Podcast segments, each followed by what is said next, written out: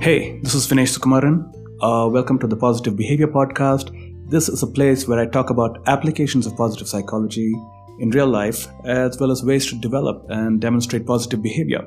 Uh, today, I'm going to talk about something pretty simple. This is a pretty simple and, and straightforward podcast. A while ago, I, I asked myself, what if some of the things that excite me today stop exciting me? Uh, whether it's going out with friends, or traveling, eating a certain kind of food, or having a drink, or sex, adventure. And I realized that a lot of these things could, could fade away someday. It is totally possible that as you grow old, uh, something goes wrong with your health, and the doctor says you can't eat certain things, you have a specific diet to follow, uh, you definitely can't drink anymore. Uh, you can't travel, or you've got something like arthritis, and you have to you have to sort of be on a wheelchair. So it's really complicated to travel to another country and, and see a lot of things and so on. As Al Pacino says in the movie Any Given Sunday, when you get old, things get taken away from you. So, what I started doing, and what I also started suggesting to a lot of people I coached and, and trained and worked with, is to develop enough interests and hobbies and things you really love to do, which will sort of outlive your physical body slowing down. Let me just give you three of my personal examples. For example, reading. I'm sure reading is something that I can do at almost any age. And uh, because I really like and enjoy reading, even now, though I, I can actually go ahead and do a lot of other things, but I still like reading. I think till till I reach a point where you know my eyesight fades away, I can pretty much read and, and enjoy doing it. Even after that, there's this whole phenomenon of audiobooks because absorbing and understanding a book is, is going to be the same whether you do it by reading or by listening to it.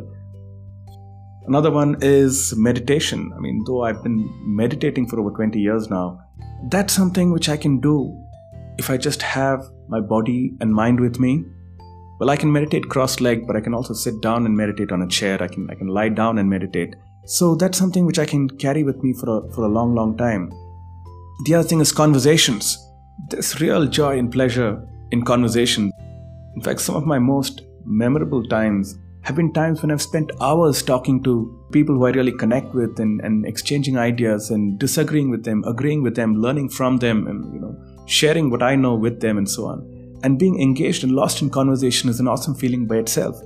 For example, I know somebody, I have an uncle who uh, he doesn't have any great interest in reading. He, he's, he's, I think, never meditated in life, but he's really hooked onto the television.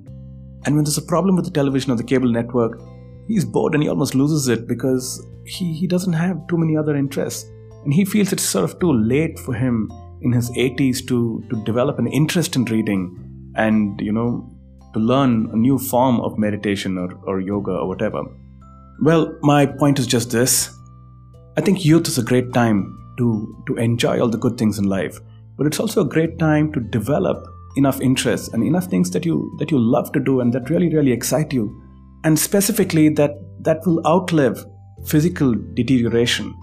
The more you're able to do this, the more likely you are to experience positive emotions as you grow older. A final thought is that uh, there are some things, in fact, there are a lot of things that you can only do when you're young and healthy. For example, scaling a mountain, going on a trek, a lot of things that require physical exertion and, and, and endurance, or running a marathon, or sometimes just going out and partying all night long and, and getting to work the next day. And I think you got to you got to sort of enjoy that while it's there. So this is not an invitation to you know prepare for old age at the cost of enjoying your youth or enjoying the present. This is about saying that look, there are awesome things happening right now which you can do right now. Enjoy them, immerse yourself in them. At the same time, while you still have the horsepower to develop other qualities for the long term, I think it makes sense to go ahead and do it. Well, what I do is I mostly work with individuals and organizations to help them apply positive psychology as well as bring about positive changes in behavior. To get in touch, you can go to vineshsukumaran.com. If you like this podcast, share it, subscribe to it, follow it. If you have something to say, if you'd like to respond to what I just explained, I'd be happy to listen to your views. You can get my coordinates from my website, vineshsukumaran.com, and I look forward to hearing from you. Thank you for listening, and I will see you soon.